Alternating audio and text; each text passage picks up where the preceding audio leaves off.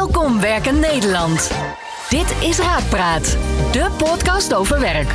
Andreas Bouwman van Raakpersoneel stelt een werkexpert rake vragen over solliciteren, salaris, carrière, promotie, collega's, werkplezier en andere werkgerelateerde zaken. Moet je per se diploma's hebben voor een succesvolle loopbaan? Hoe voorkom je een burn-out? Is inclusiviteit een hype? Leg je werk even neer. Het is tijd voor Raakpraat. Vandaag spreek ik met Rebecca Rijnen. Rebecca werkte bij Raak, vertrok en kwam weer terug. Over haar bijzondere loopbaan gaan we het zeker hebben. Ook hebben we het iets over waar Rebecca zich druk maakt. Leeftijdsdiscriminatie.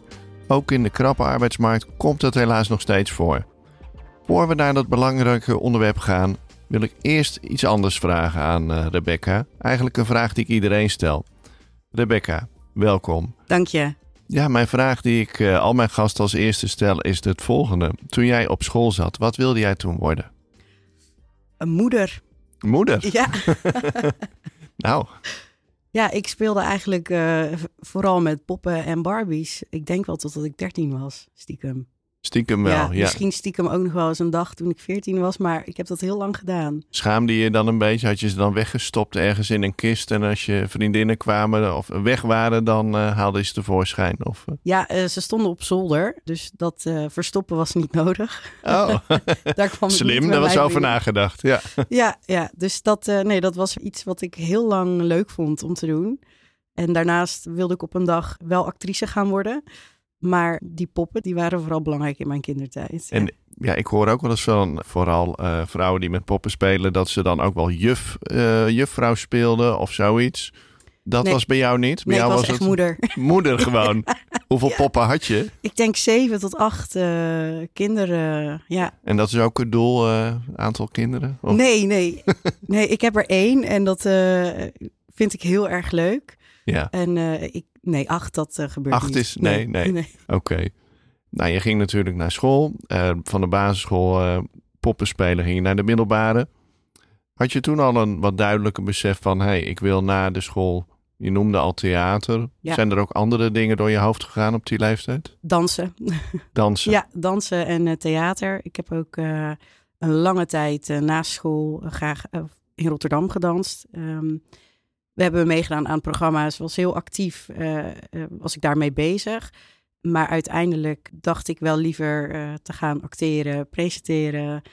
Dat was toch wel mijn droom. Ja, want als we nog even terug blijven bij de middelbare. Toen zat je dus op dat. Waar, waar groeide je op om daar eens mee te beginnen? Ja, in Sleewijk. Dat is ehm, net onder Gorkum, mm -hmm. net Noord-Brabant. Ik danste in Rotterdam. Daar ging ik ieder weekend naartoe. Dat deed ik vanaf mijn vijftiende.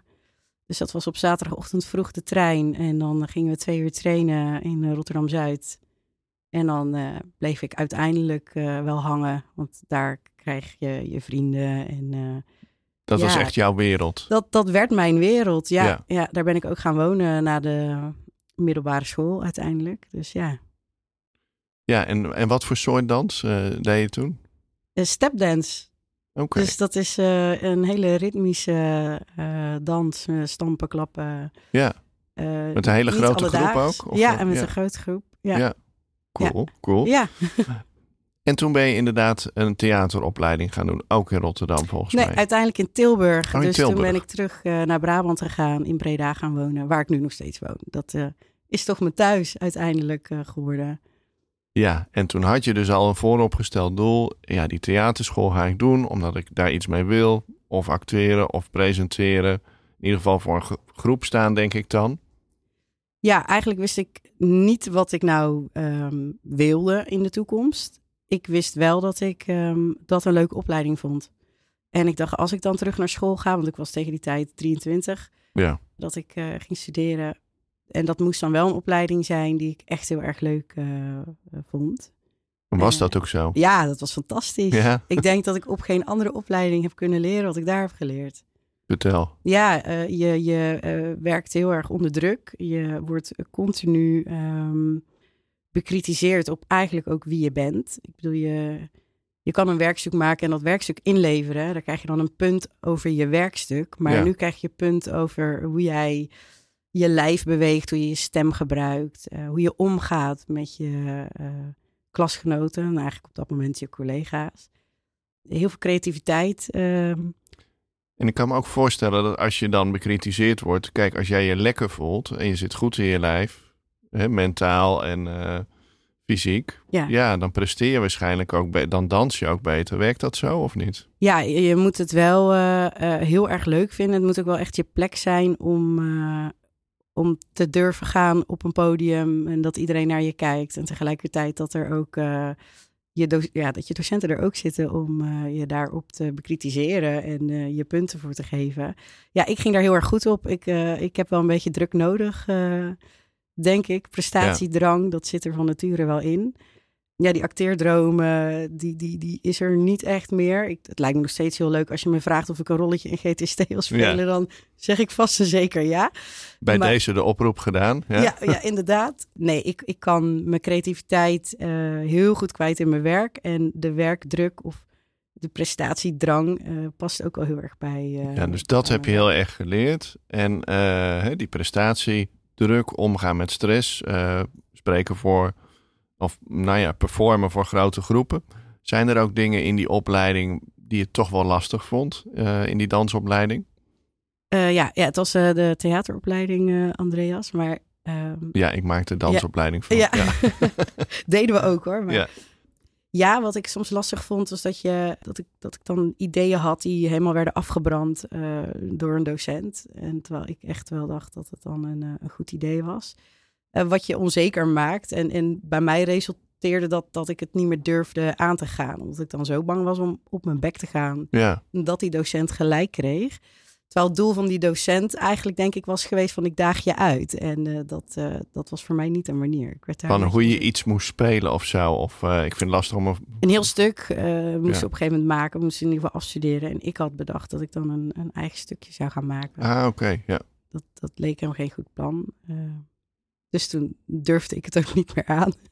Nee, precies. En dat zijn momenten dat je uh, heel onzeker wordt en dat je eigen ideeën wat uh, minder ruimte krijgen om te groeien. Uh, het heeft ook wel het spelplezier wat minder gemaakt. De, de drang om ermee door te gaan, die had ik niet meer zo daardoor. En zijn er ook lessen die je dan, hè, als je daarop terugkijkt, die je dan nu hebt getrokken, dat je denkt van, ja, oké, toen ging ik er zo mee om maar als mij zoiets nu zou overkomen, dan niet per se in de theaterwereld, maar gewoon in het uh, professionele wereld of misschien wel privé, ga ik wel voor mijn mening opkomen, maar dat doe ik dan op een andere manier. Of als de kritiek is, kan ik dat misschien, ga ik dat wat minder persoonlijk nemen. Zijn er dingen, of was het gewoon een vervelende ervaring en dit zit? kan ook, hè? Nee, nou, weet je, ik denk ergens dat die uh, beste docent wel een punt heeft gehad en dat ik in mijn enthousiasme um, de wereld kan veroveren, wat, wat niet kan. Dus die zal daar zeker een punt in hebben gehad. Wat ik vooral heel erg heb geleerd op die opleiding is dat je vanuit je passie um, soms andere mensen voorbij kunt gaan. Dus dat je juist iets heel graag wilt. Ja. Uh, zo overtuigd bent van de passie eigenlijk die je hebt. Uh, dat je daarin andere mensen het gevoel kan geven dat er uh, geen ruimte is voor hoe zij het zien of hoe zij het graag zouden willen. En juist door die samenwerkingen en dat uit te spreken tegen elkaar, leerde ik heel erg dat als ik eenmaal vurig ben, ja. dat dat dan uh, ten koste kan gaan van iemands anders goede ideeën. Wat uiteindelijk heel belangrijk is voor het, voor het geheel, voor wat je aan het maken bent. Mooi, ja. Uh, en dat is een levensles. Ja, ik denk ook niet dat ik dat op een andere opleiding had geleerd. Nee, dat zeggen ze toch ook, hè? Dat ambitie ja. blind kan maken. En als je dan leert om toch naar de ander te kijken en het samen te doen, een waardevolle les, denk Absoluut, ik. Absoluut, ja. Een laatste vraag over die opleiding. Podiumvrees. Nou, jij bent uh, best extravert, uh, mag ik volgens mij wel zeggen, als amateurpsycholoog. um, maar dat wil natuurlijk niet zeggen dat jij nooit last hebt gehad van podiumvrees. Uh, heb je daar, vind je dat lastig? Heb je daar nooit enig probleem mee gehad? Het ligt eraan wat ik moet doen op het podium. De, de spanning vooraf voelt voor mij heel gezond. Die heb ik denk ik nodig om te kunnen doen wat ik dan moet doen.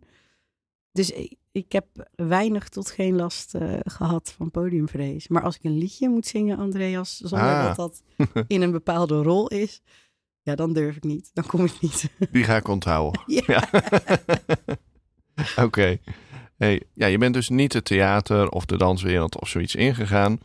uh, wat ben je daarna gaan doen, na je opleiding? Ik ben een uh, reis gaan maken naar Australië. Uh, dat is mijn vader, die woont daar. Die is toen een jaar daarvoor daar naartoe verhuisd met zijn liefde. Oké. En ik heb tot die tijd had ik nooit gevlogen. Daar was ik, ja, ik had vliegangst. Dat was als kind ontstaan. Vraag me niet wat ik gezien heb op tv. Maar... Flying Doctors? Nee, dat was ja, toen niet. Nee, nee, ja. Volgens mij heb ik ooit uh, de, de, uh, de Bijlmer-ramp op tv gezien. En uh, sindsdien bij elk vliegtuig wat ik in de lucht hoorde, ging ik naar buiten om te kijken of het wel goed ging. Ja. en dat heeft ervoor gezorgd dat ik eigenlijk nooit in een vliegtuig durfde te stappen. En toen dacht ik, ben er klaar mee. Ik ja. word beperkt. De wereld is groter dan waar we met de auto kunnen komen. Want je vader ging echt ook emigreren? Ja, die woont er nog steeds. Ja, ja. ja. oké. Dus toen heb ik een eh, ticket geboekt en uh, dan kreeg ik het advies om eerst eens een uh, korte vlucht te doen naar bijvoorbeeld Spanje of Duitsland. Ja.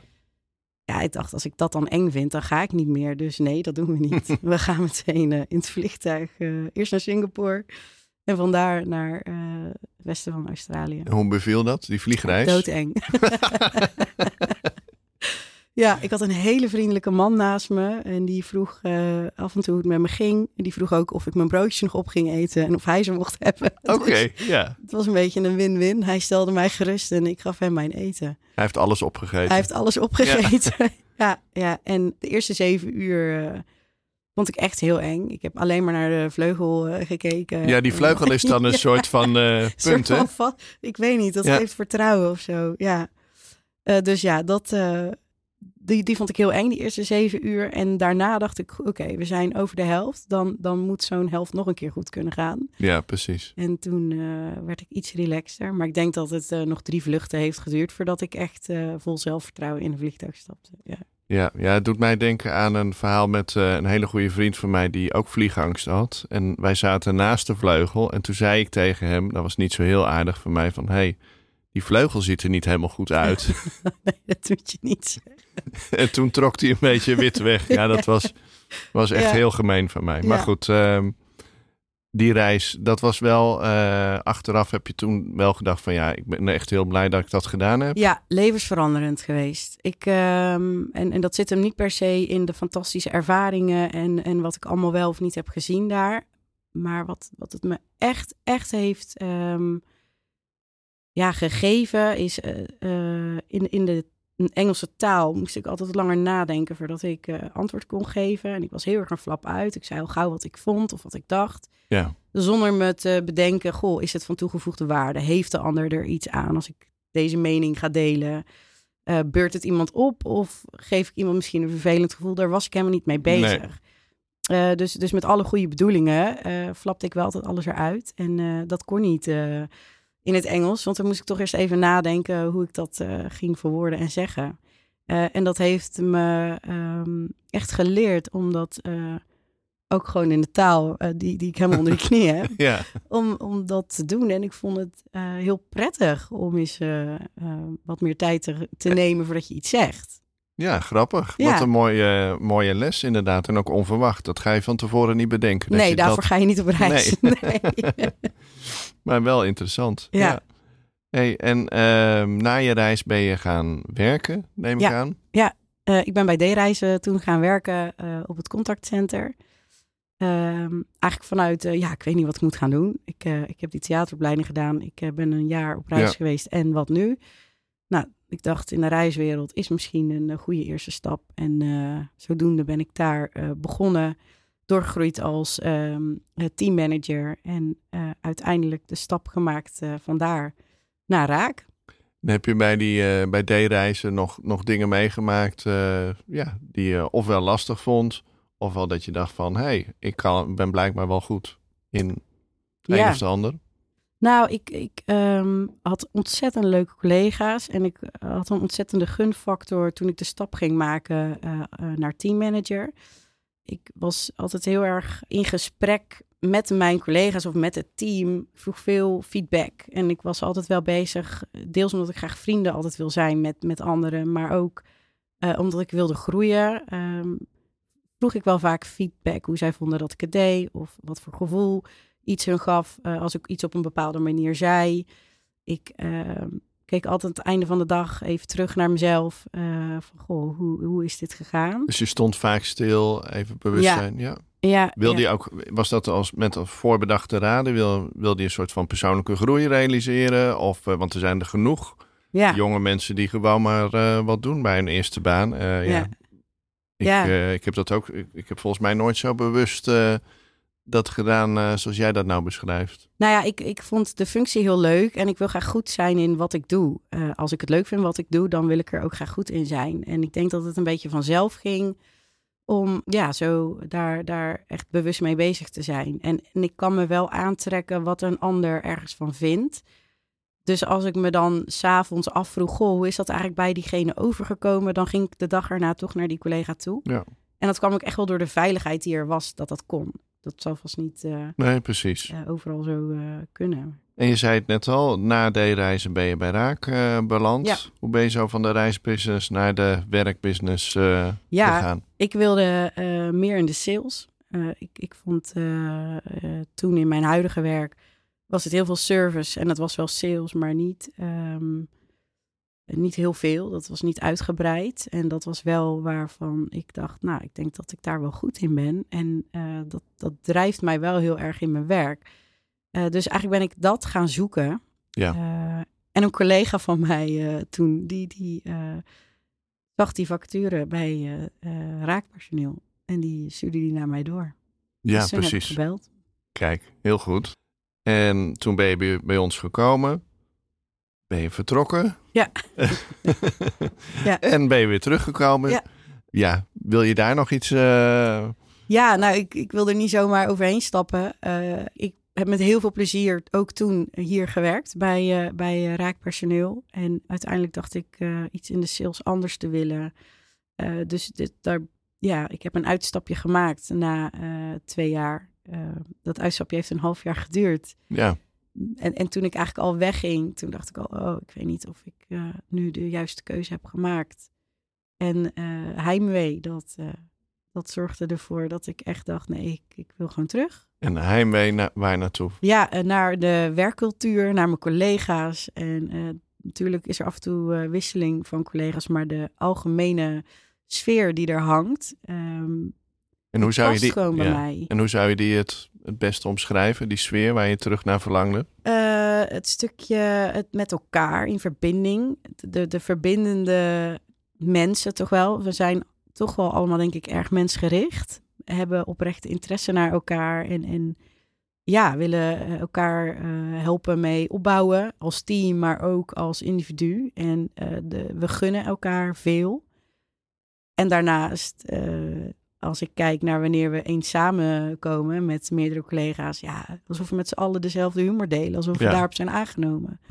ja, ik denk we hebben een, een, eh, een ontzettende leuke uh, uh, directeur. Um, ik denk dat we allemaal een stukje humor met hem kunnen delen. En dat is heel mooi om te zien.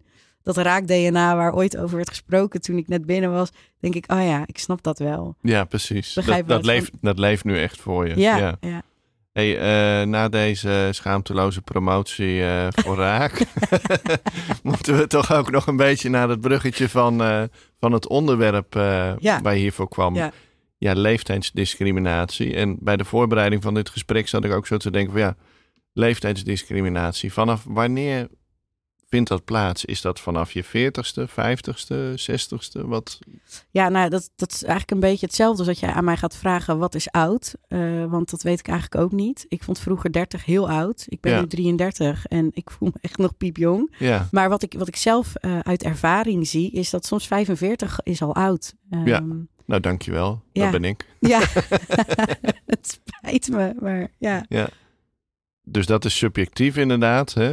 Maar het bestaat, het probleem is wel echt. Ja. Leeftijdsdiscriminatie bestaat. Ja. En ja, ik denk ook bij een deel van onze opdrachtgevers. Ja, ja uh, met onze opdrachtgevers, uh, onze klanten, gaan we daar echt altijd wel over in gesprek. En hopen we daar uh, altijd wel verandering in te kunnen brengen. Al is het in, in hoe je kijkt naar iets, hoe je ergens over denkt, waarom je.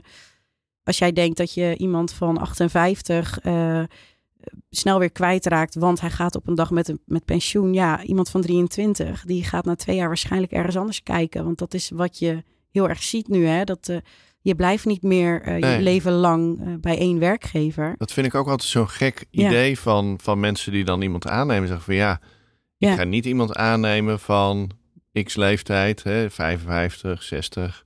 Want die moet nog maar acht jaar of tien jaar. En dan denk ik van ja, maar uh, ik moet de eerste nog tegenkomen die van 22, die ergens acht of tien jaar blijft. Ja. Uh, die is logisch als je hè, in je twintig jaren bent, dat je vaker wisselt. Niet altijd, maar vaak wel. Ja. Nou ja, zeker. En zeker nu. Dat zie je in deze tijd nog meer dan, uh, dan als je kijkt naar 10, 15 jaar geleden. Um, het, iemand is geen jobhopper meer als die uh, vier verschillende banen of werkgevers heeft gehad uh, voor zijn dertigste. Nee. En uh, dan denk ik ook als iemand nog acht of misschien nog zes jaar moet. Je, hoe lang is zes jaar? Als je eens kijkt naar je eigen afgelopen zes jaar. Wat is daar allemaal in gebeurd? Um, en waarom, waarom raakt dit uh, probleem jou? Is het, uh, ja, heb je dingen meegemaakt, concrete voorbeelden van mensen die dachten van, nou ja, dat is gewoon iemand die prima nog uh, ergens gelukkig kan zijn in zijn werk, maar die krijgt geen kans? Of ja, wat is jouw persoonlijke reden dat het je raakt? Ja, ik, ik vind het heel dapper wanneer iemand na 25 jaar dienstverband met, met ons in gesprek raakt en zegt, ik sta wel open voor iets nieuws. Uh, dan raakt het mij dat omdat diegene uh, dus, uh, laten we zeggen, 55 plus is bijvoorbeeld, niet wordt uitgenodigd vanwege die leeftijd. en dan denk ik, kijk eens naar de ervaring die binnenkomt. Kijk eens naar de, het lef wat iemand heeft om nog zo'n switch te willen maken, de bereidheid.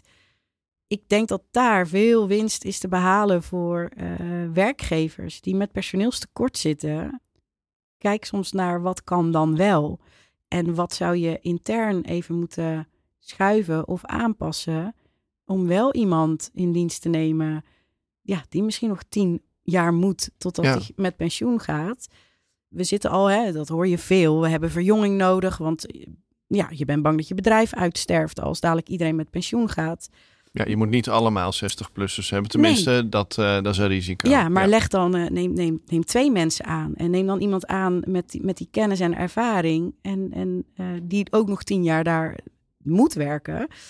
totdat hij met pensioen mag. En, en laat diegene iemand onder zijn hoede nemen die dat vak gaat leren.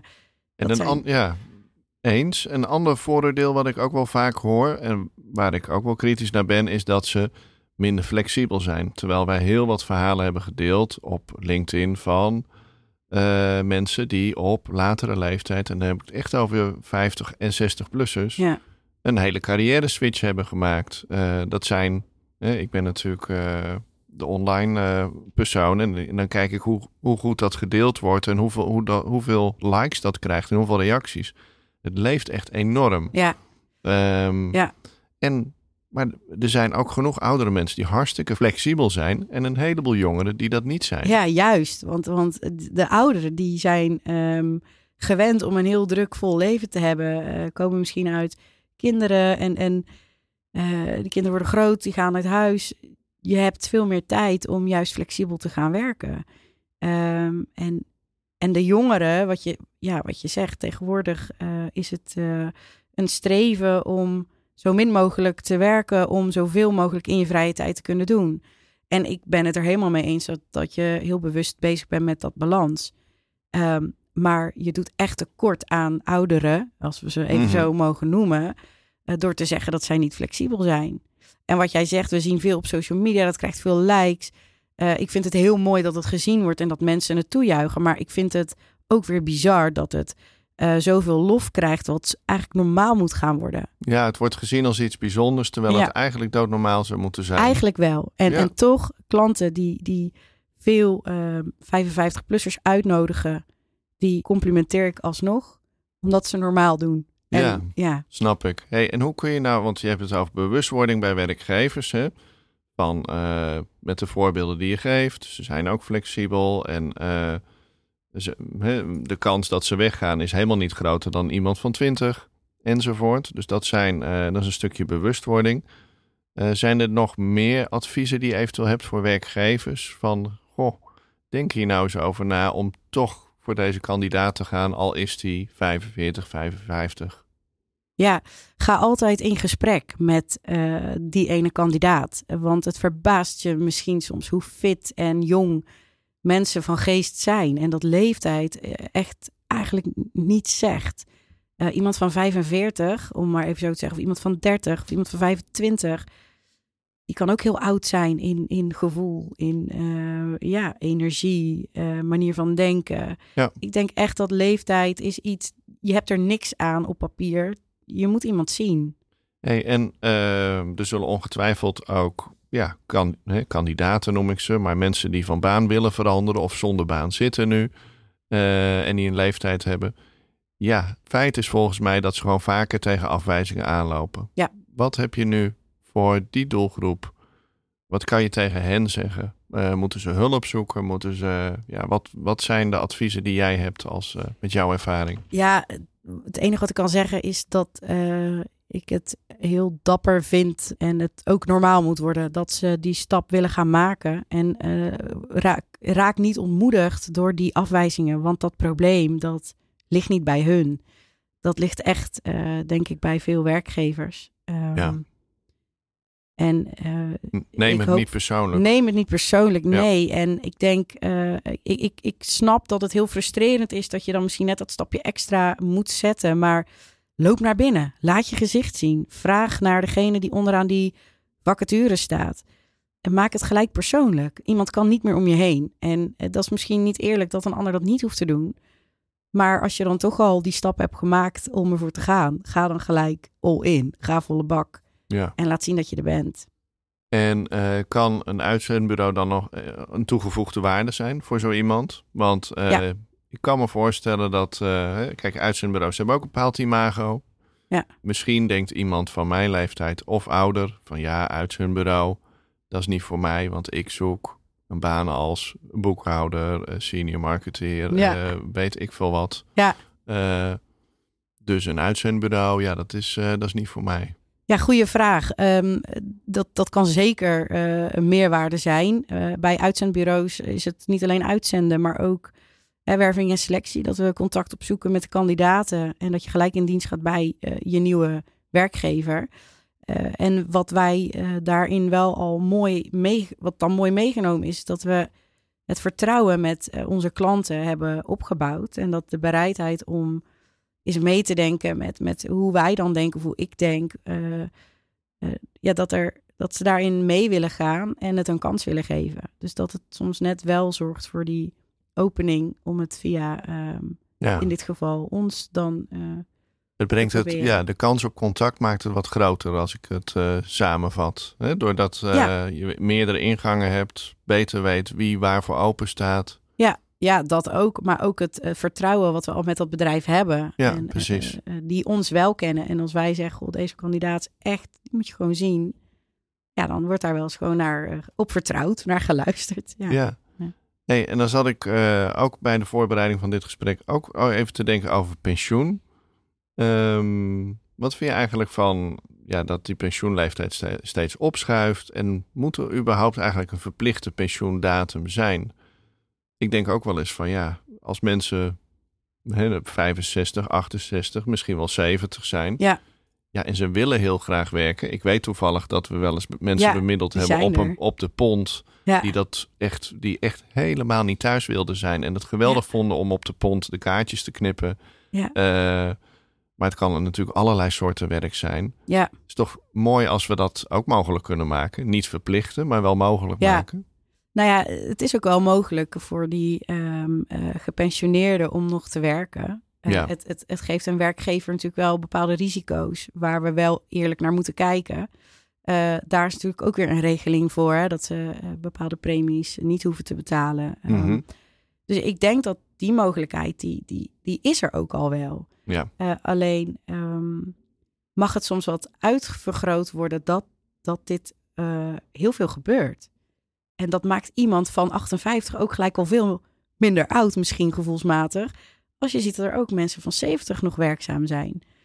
Uh, ik, ik, denk dat het de verhoudingen wat, uh, wat anders maakt als daar uh, wat meer over naar buiten komt. Dat het normaal wordt. Ik denk dat dat het, het blijft misschien altijd een uitzondering als iemand eh, met pensioen is en nog graag wil werken. Alleen ik hoor het best wel veel om me heen. Ja, en dat we niet al te rigide naar één bepaalde datum kijken. dat, dat iemand 65 of 67 of wat dat nu ook precies is, dat mensen hun AOW krijgen. Ja, en ik vind, ik vind het ook wel weer een, een late eh, leeftijd. Kijk, mensen die het echt heel fijn vinden om te werken uh, of echt niet thuis willen zitten, is het super fijn dat het kan.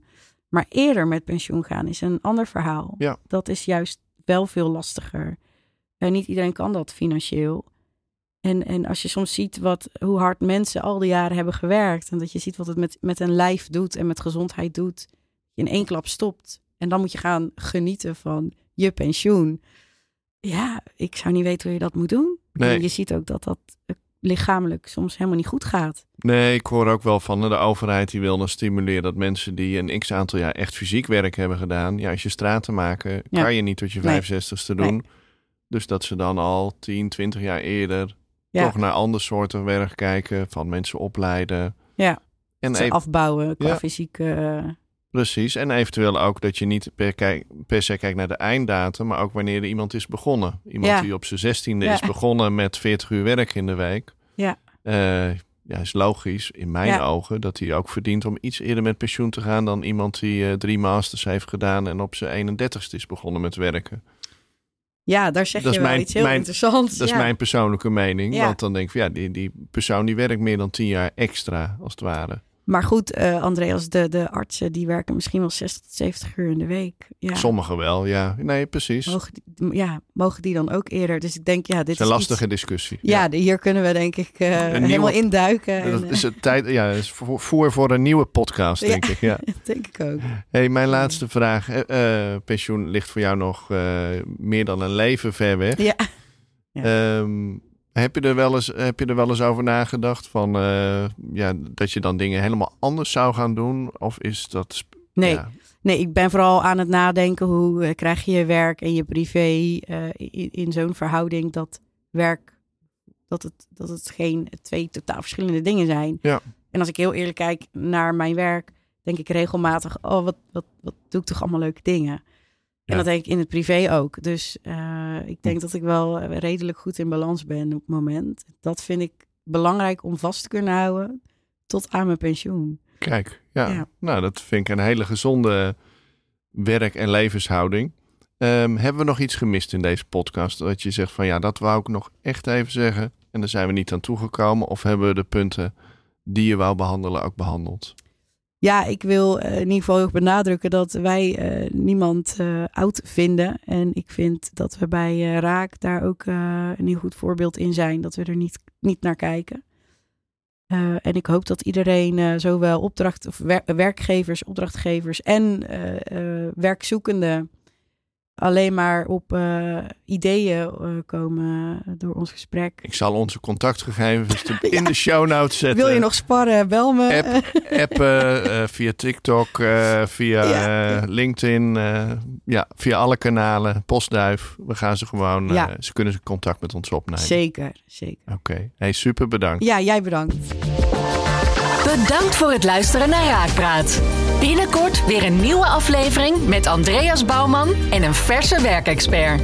Meepraten? Check de show notes en abonneer je op onze podcast. Werk ze!